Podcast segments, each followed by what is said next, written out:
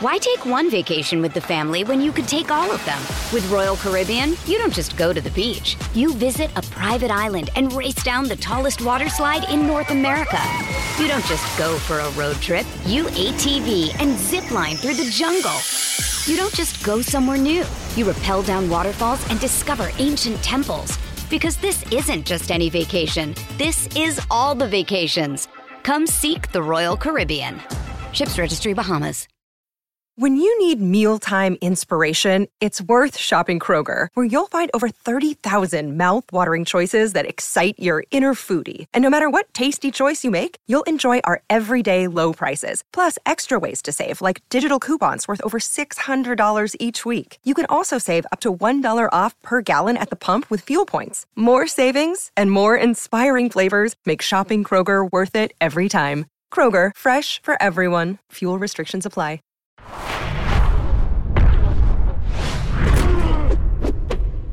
It is the 4th of October 2021, and it is time for MK Extra Credit, episode two. Hello, everyone. My name is Luke Thomas. I am your host for this podcast, but one half of the normal, the big MK. This is our little mini podcast we do on Monday evenings to get to the fights from the weekend that we didn't get to on regular MK. We'll put the link for regular MK in the description box and everything else. But this is a, uh, well, for now, MMA specific, certainly. And for today, we're just going to get to all those fights. Like uh, we didn't, we didn't get to Niko Price. We didn't get to Alexander Hernandez on regular MK. We'll do it here. First things first, give the video a thumbs up, hit subscribe. We appreciate you. Uh, uh, helping us with the name. We appreciate you guys watching this, and we only have 30 minutes or less to do this. So, no time like the present. Let's get things started. Now, first, a bit of sort of note about what I'm selecting. I'm not opposed to picking in fights from LFA or some other you know, interesting regional shows if they're really, really relevant title fights or for some other reason worth paying attention to. But as a rule,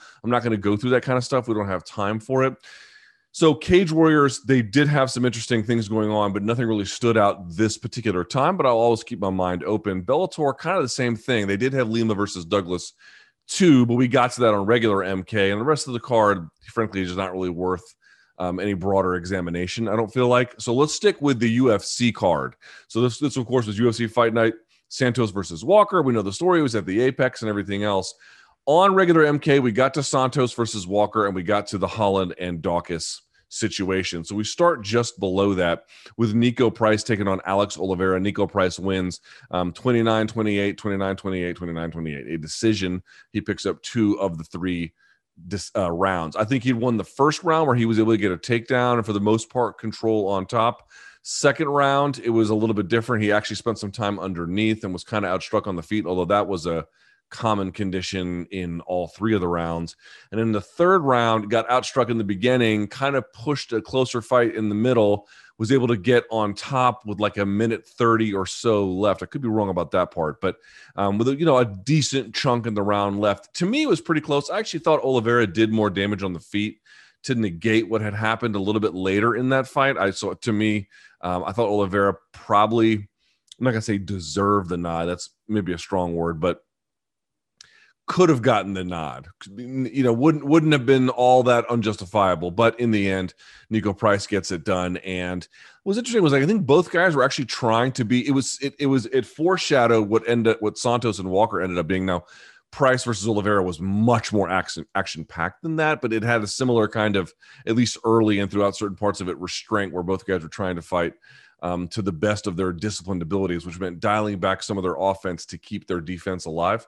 It really is an illustration about people who are able to incorporate defense into their offense more nimbly, or vice versa, however you want to see it, and what dividends that pays. I don't present it to you to be an easy problem to solve, but one that um, does appear quite regularly when you watch high level MMA. Even with those pros, they have a hard time incorporating the two together. They have to kind of go back and forth. Um, an extreme example of that would be Yoel Romero in the Luke Rockhold fight. That's a completely extreme example, but you get the idea. A little bit of that, but it was a nice showing by Niko Price. Still some issues at range. He was gonna. He was surprised a lot of times with some of the punches and some and some of the setups that Oliveira was using, but in the end, it, there was a little bit more just I think effort exerted. They were they were reasonably close in ability. Um, and and Price, I think, you know, stepped on the gas a little bit more. To me, is a bit of the explanation there.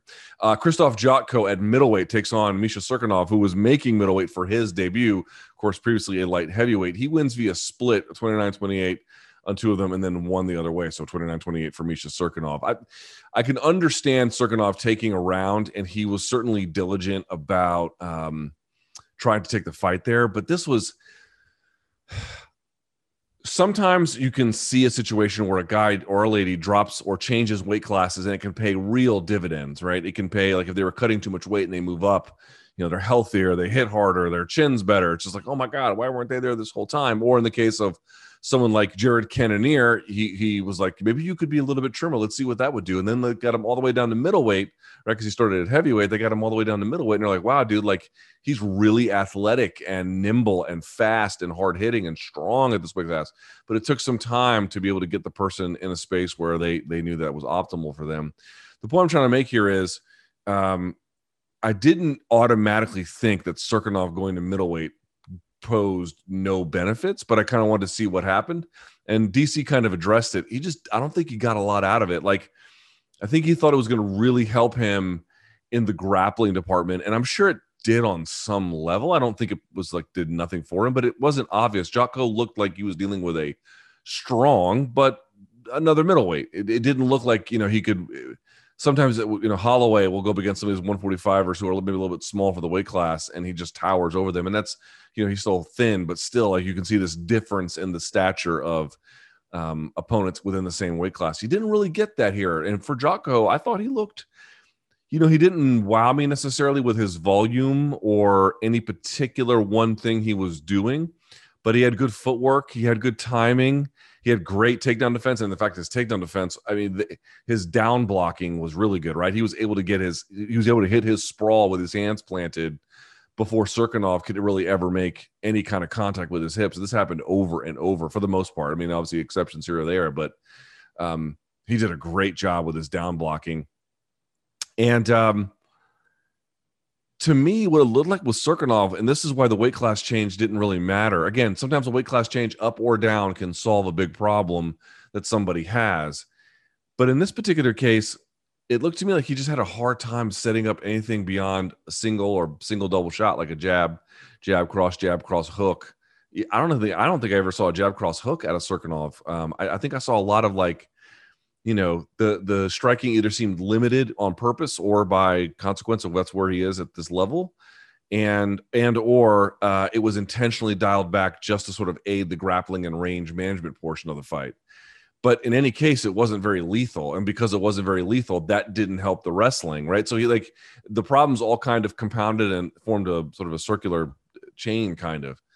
Um, he, he needed to be more dynamic with those in order for the striking to be playing a role, but the striking didn't play a role because it wasn't more dynamic and it goes back and forth, right? So, um, but the weight class change is that's not something you can fix. Like if you can't open up and create, if you can't create more openings, uh, standing across from an opponent for either the striking or the grappling, um, you know, it's hard to know what the weight class can really do for you. Uh, even though it is, you know, 20 pounds can be obviously quite significant anyway, it was a nice win by Jotko. Um, didn't like blow me away, but I would say a veteran, solid, um, well schooled performance. He looked good. Uh, this one was really interesting. Alexander Hernandez at a catch weight of 158 because his opponent, Mike Breeden, did not make weight. Dude, Alexander Hernandez, so he comes out and is a victim of his own success, beating Beneil Dariush and uh, all the, uh, was it um, Aubin Mercier and he just looked like a world beater. He's physically like looked strong. He had knocked out Dariush and and had out wrestled Aubin Mercier, who's a big lightweight. And you were like, wow. And then he started calling out Day Drinking Don and hit a brick wall from there and has had to retool and looked like maybe he was lost a little bit. This was the first time I thought, wow, man, he looked and he just sounded different too, right? So first of all, what happens? This was not his original opponent, and everything changed last minute. But it, you got what you got. You got Hernandez versus Breeden he was backing him up behind the jab. He had Hernandez on his heels. He was working the jab. He was finding his angles. He was feinting his way into distance. And what really set it all up was he was going low, uh, constantly going low, going low, going low. And then he faked like he was doing this and then whipped around the corner with the jab and then put the two right behind it. Dude, that was a nice setup. That was a nice execution. He didn't rush it. He played into it directly. Was this the most primed opponent, the best guy on the roster he could have beaten? Not necessarily, but Mike Breeden is a good fighter. Even under these circumstances, he is not to be just dismissed as a nobody. Uh, so for Hernandez to set it up in the way that he did and then execute in the way he did, this is the first time I was like, wow, dude, okay. We talked about it on regular MK about Walker and uh, Santos, more so Walker changing his style. And in that early stage, it can look like they're just lost and they're not going anywhere. It's because they're at the beginning of this developmental process and they just don't have the acumen to make it all work yet. But if you give it time, let it breathe a little bit, you might get somewhere. This is the first time I thought Hernandez was really getting somewhere with this, where I really believed he was finally making use of all the changes he made. And then you listen to him talk. When I interviewed him the first time, he was kind of like a kid not too far out of college who was not just ha- not happy to be there, but you know, kind of certain kind of the, the swag that all guys in their 20s have before life comes crashing down on them, right? That kind of a thing where it's not so much arrogance uh, of from um, character flaw, just as much as he's just never been humbled. Well, he got humbled. He got humbled in UFC, and it changed his attitude because he was saying, "I took nothing for granted from this. You know, I, everything is a blessing. I worked on this. I feel like I'm inspired. I got the right team." He was just saying all the right things, man. It was like a really strong performance, and I'm now curious to see him build on this. It's a long way to build on this, but uh, that was a good, big uh, important step in the career of Alexander Hernandez for sure. Uh, on the preliminary card, the main event was a lightweight affair between Jared Gordon and Joe Solecki. Uh, Jared Gordon wins via split, and it was a tight one 29 28, two of the scorecards, and then Solecki had one. Solecki came out and took his back right away in the first round and held it for like three minutes or more and was just all over him early. The fight doesn't turn until the second round, but that first round, I wanted to mention something because Dean Thomas came out. By the way, Dean Thomas is great. Um, he repeats himself a little bit when he gives his advice, which I can say because I like Dean a lot and I've known him a long time. But the actual advice he's giving is like, it's just it's it's exactly what needs to be said on the broadcast. It's exactly what the booth is often missing. And what he talked about was that the precision of the back control of Solecki. Dude, Solecki is a good grappler. He's a very good grappler, man. He was working from the back and um, it just shows you like how advantageous the back can be because he was able to keep like like when you if you think about how Gordon got out of it, it took him three and a half minutes, basically, something like that. And it was expertly done, but it was not quickly done. Solecki was up against the problem that John Danaher has identified that one of the issues with back control is that if you're attacking from the back, you are essentially outnumbered because while one arm has to go to attack the throat, it doesn't have it, the other hand has to essentially not fight two at the same time. There can be ways to rig it, but you get the idea. You are outnumbered, right? And so they that's why you see a lot of the Danaher guys. They solve that problem a number of different ways. One of the ways they solve it, and BJ Penn did it earlier. They're not the only ones, but I bring it up because they talk about it, is you bring the leg over the top on one side, obviously to control the other limb. So now it's an even fight, right? So now you can, it's arm on throat, hand on hand, and now you don't have to worry about the extra appendage. Um, he was never really able to get there because I think in MMA, controlling up it that way or around the waist is just much more at a premium. Could be wrong about that, not so sure. But um, in any case, he was kind of up against that. So Gordon was just incredibly patient the whole time and able to make the situation work. The thing I'm pointing out about Solecki is that everything he did was really, really precise.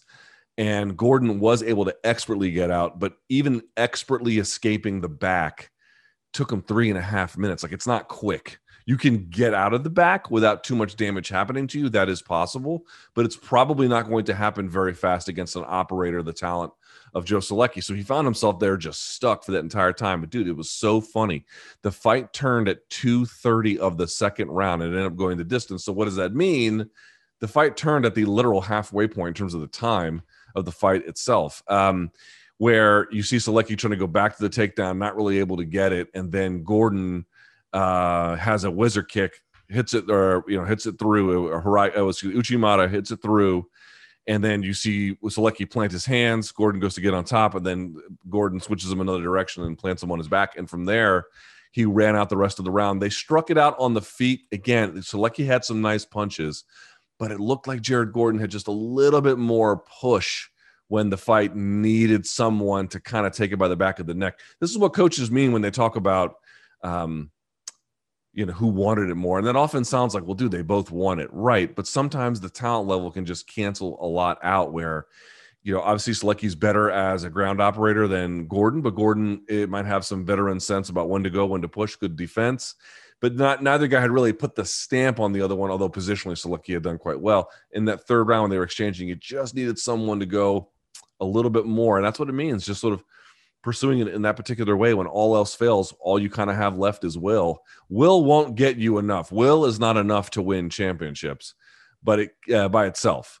But will as a, a, last resort against someone else and that's their last resort can be quite powerful um, at women's flyweight casey o'neill defeated antonina shevchenko at 447 of the second round um, o'neill running into a lot of strikes she was getting chewed up at distance you know, a lot of times was closing distance with a very kind of rough way. Shevchenko on the feet, making great contact with her, beating her up in the clinch at times, although kind of getting pressed backwards and then along the fence line. Um, but the problem with the strikes were that none of them were good enough uh, or powerful enough to really deter O'Neill. It wasn't like O'Neill wasn't getting bombed on a little bit or eating big shots, or, you know, even if she didn't get tagged that one time, you know, it wasn't like she, she why take one vacation with the family when you could take all of them? With Royal Caribbean, you don't just go to the beach. You visit a private island and race down the tallest water slide in North America. You don't just go for a road trip. You ATV and zip line through the jungle. You don't just go somewhere new. You rappel down waterfalls and discover ancient temples. Because this isn't just any vacation. This is all the vacations. Come seek the Royal Caribbean. Ships Registry Bahamas. Another day is here, and you're ready for it. What to wear? Check. Breakfast, lunch, and dinner? Check. Planning for what's next and how to save for it? That's where Bank of America can help. For your financial to-dos, Bank of America has experts ready to help get you closer to your goals. Get started at one of our local financial centers or 24-7 in our mobile banking app. Find a location near you at bankofamerica.com slash talk to us. What would you like the power to do? Mobile banking requires downloading the app and is only available for select devices. Message and data rates may apply. Bank of America and a member FDIC. She was walking into these entries a little bit rough, but the thing what she has on her side is she has youth, she has uh, daring, and on the ground she was quite good, quite good. I was very impressed. Once it got there, she just shredded right through uh, Shevchenko. To be quite honest with you, um, took a little bit to polish her off because Shevchenko kind of has actually decent defense from the mount or from being mounted. Um, but not enough in the end to stop it. The, the, other part about her is, I mean, listen, it's a great win for Casey O'Neill, who I think is just 23 or something like that. Like she has a great foundation upon which to build, but there's plenty more building to, to go. It's the opposite situation with Shevchenko here. Obviously, her sister is, you know, one of the best female, one of the best fighters we've ever seen. Uh, you know, this is a this is not that. Um, she is dynamic on the feet. She is a well trained martial artist. She is worthy of respect, but on the ground at 36 years of age, there's no reason to believe that these are going to be problems that she'll be able to overcome with any kind of. This is probably you, have seen her ceiling already, you know. Uh, from the next bout, catchweight, it was uh, Karol Rosa, spelled Rosa, taking on Bethe Correia, an all Brazilian affair. Uh, Rosa demolished her. She won 30 27 on two scorecards, 30 26. I'm surprised that there weren't more 10 8 rounds. She beat the brakes off of her she beat the brakes off her. I know this was her retirement fight, and she showed some goodwill. I thought in the third fight herself, you know, kind of not letting. She was she knew she had lost, and she knew there was no way she, way she was going to win. But fighting for dignity, you know, you can sometimes tell that they can fight for dignity. Uh, I saw a little bit of that, which I take my proverbial hat off to. Uh, you know, she's obviously been the subject of some funny jokes along the way, but I take my hat off to anybody who can push like that under circumstances like that. But Rosa tore her up tore her up at every range. She would do this constant jump uh, switch knee as a distance closer because Correia was biting on it every time or would freeze or whatever. She would never really attack it back. And so they could use it to like land at certain times, whether she was pressuring, they could use it once she was backing up to close. And then they'd come over the top and hammer her with an elbow or punches or whatever. But at distance, she was landing leg kicks inside, outside, lead leg, uh, rear leg, uh, uh everything was just getting drilled. Um, every every available legal target of of Correia was under assault in this one. Um, Karol Rosa, I am not sure how old she is. Let me see how old she is. She is and currently remains just 26, dude. That's that's somebody to pay attention to. Karol Rosa is someone to pay attention to. She had setups. She could recognize weaknesses and go back to them very quickly and easily. Uh, she stayed out of defensive trouble. Like, look at her face. She looked clean as a whistle. Meanwhile, Correia's after the fight was, I think one of her eyes was already shut and the other one was bruised and purple. Uh, pretty close to that. You know, Karol Rosa is an operator. Pay attention to her. Uh, Jamie Mullarkey at lightweight took on Devonte Smith. He wins in the second round at 251 of that fight. That was so funny. We talked a little bit about this on regular MK. Devonte Smith at range to me just looked like he would have his way with Jamie Mullarkey as long as the fight went on. And Mullarkey was trying, man. He was going side to side. He was rolling. He was creating feints. He was giving a lot of different looks. He always looked like though he couldn't really gauge the distance or commit enough. If you go back and look, especially when like two punch combos, he would throw two punch combos and they would miss by about four to six inches, something like that. Like they're they're not well in the in the case of the four inches, they're not like super super far away, but they're not. Maybe it's a little bit more like more like two to three inches. I think is a better way to put it. But the point being is, you know, uh, uh far enough away where you could tell they were trying to engage, but they, they, they, they, they, there's another half step to go, kind of thing. And this happened to him over and over and over again. So, and, and Smith was leaning, but not enough to always explain that. So, he had this trouble there, but eventually, he, once he was able, to, man, it's just amazing what that that wall of the octagon will do. You know, you can get so many of these guys that if they can stick and move, and it tells you about like you know cage generalship, moving through the octagon, spatially understanding where you're supposed to be and when you're not supposed to be. Of course, very easy for me to say I'm not the one in there, I'm not the one being tired, but that is the challenge that they all signed up for. In any case, eventually he sort of just kind of stays on him, constantly attacking, constantly moving, for the most part, avoiding anything super serious from uh, Devonte Smith. Although he, you know, he, Smith is he's landing on him. To be clear. And then eventually he was able to, in the second round to get him up against the fence line. And from there, dude, it's a totally different ball game. You're already a little tired. Now you're up here and your defense is not what it used to be. You literally can't go backwards. Um, you in certain ways your your forward motion is even limited because you how are you going to move if your rear end moves backwards? You can only go forward at the hips, right? So everything gets kind of changed about how you can move in that space. And now the distance is not a problem for him. He grabs up behind the neck and hits him, I think, two, three times with the knees and then just stays on him. So it's one of those cases where, like, in terms of pure striking skill, Mullarkey did not prove that he was a superior striker. Not at all. That's not what that showed. What it showed was that he was good enough in the striking, patient enough, and understanding about some of the other weapons that he could employ, namely range, shortening it, and not just the range from. I always talk about it. It's not just the range from you to the opponent; it's the range from you to the opponent, the opponent to the wall. Those are the two variables in play there. And when you can change both of those, which he did, and collapse both of them, you have a completely different fight on your hands. That's exactly what you got. Uh, Douglas de Silva, excuse me, Douglas Silva de Andrade defeating, uh, I forget how to pronounce this guy's name, uh, Gaetano. I'm sure I'm pronouncing it wrong. Um. Um, I, again, I, I, I forgot. I didn't hear them pronounce his name, so I don't, I don't know how you pronounce it. I kind of skipped right to the fight itself. Um, this guy I don't know what happened there where Pirrello, you know, he tried to sort of skip uh, skip feint almost his way into range, and then but doing it like way inside of the range, he's got he got picked off, uh, just moving right inside with his hands down. I didn't I didn't really understand it, and that dude on De Andrade is built like an, a ninja turtle. He is. that dude looks strong uh, and he cracked him with with a shot coming in. That was all it took. Two of four of the first. Nice punch.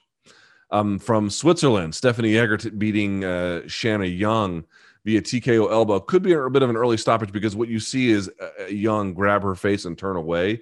So I could see why the referee stepped in, but her the, she was still wrestling with her legs and still kind of inverting to protect herself. So like, it's a bit of an early call. But Egger, this one was not super interesting on the feet. Uh, Egger, interesting in the sense that she's a judoka. You can see her going for collar ties, trips, two times getting the throw, getting, uh, and by the way, not just good about um, getting the throw, but then not ending up in scarf hold, which we'll talk about with the last fight on there, right? Where you're, you don't, your, your, your chest is facing their face and you have their arm and then, or there should be their arm and then their head rather than being on top and side control where it's chest to chest or, you know, something usually approximating that because if you don't have that underhook on the far side or something, some kind of ability to keep the chest down and you're around the head, if you are not careful, they can come out the back. There's lots of things that can get happen. You can get rolled over, but um, judokas are actually from they call it scarf hold. They're from they're very good from that position. Uh, she wasn't able to finish the fight from there, but you could just tell on the ground she was just much more physically dominant. Young was trying to do her best to create space or whatnot, but it, it, just wasn't there. Again, you if you can maybe argue that it was a little bit early with the stoppage, but uh, in any case, nice win by Stephanie Egger. Uh, last but not least, Alejandro Perez defeating Johnny Eduardo from uh, uh, scarf hold an armbar. It's an armbar with your legs, and there's different ways you can do it and set it up. But uh, you know, I I thought he was on route to getting beaten up in this fight. Perez started in this rocking motion that you thought might be there to like loosen up, like they'll start with an obvious motion and then use that to like, you know, get going with all the other stuff they're doing. No, he just kept doing it. He just kept rocking side to side in a very rhythmic way where I'm like, dude, you're gonna get timed doing this. And several times he did because he just kept sticking to it. I wonder if that's something he did because it helps him get his mind right about where defense needs to be later. Like if you do that practice early and you don't get knocked out, you'll do it just enough later where it won't be so rhythmic. It'll actually be helpful, right? Kind of like muscle memory. I don't know if it's that. I don't know if he was nervous. I don't know what that was, but it was not doing him favors early. In any case, neither not really why he won the fight. Um, in fact, he nearly lost it several times. I thought he was getting chewed up on the feet a little bit personally. He was kind of in it, um, but he had a bad uh, uh, several moments on the ground, taking it back to the ground, didn't do a whole lot with it, but eventually finds himself on the ground later in the second. There was three different parts where they went to the ground. There was one where he had, I think, his back taken for a while too earlier on. Eduardo was clearly the better of the two positionally on the ground. But dude, here's the funny part about it, man. You had Perez find his way to scarf hold. Um, and then you know when he hit it you can watch him crank the arm i think it was the far side arm and the head at the same time as soon as he wraps it up with his legs. Dude that is something i guarantee you his training partners have said. I mean listen if you hit something in an mma fight chances are you hit it in the training room all the time anyway. It's like the chances that, that would be the first time you do that would be almost impossible. I'm sure it's happened but not impossible but extremely rare. Most of the things that people hit are the things they have comfortability with and that comfortability is driven by repetition. Anyway, you get the idea. Still, that's one of those arm bars that you know you can get it once on your training partners, maybe even twice.